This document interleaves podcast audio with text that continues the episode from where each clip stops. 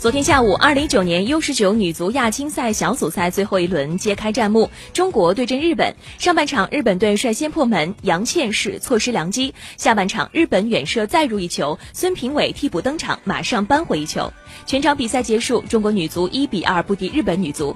本场比赛失利过后，中国女足小组赛是1胜2负无缘出线，同时也无缘参加明年的 U20 女足世界杯。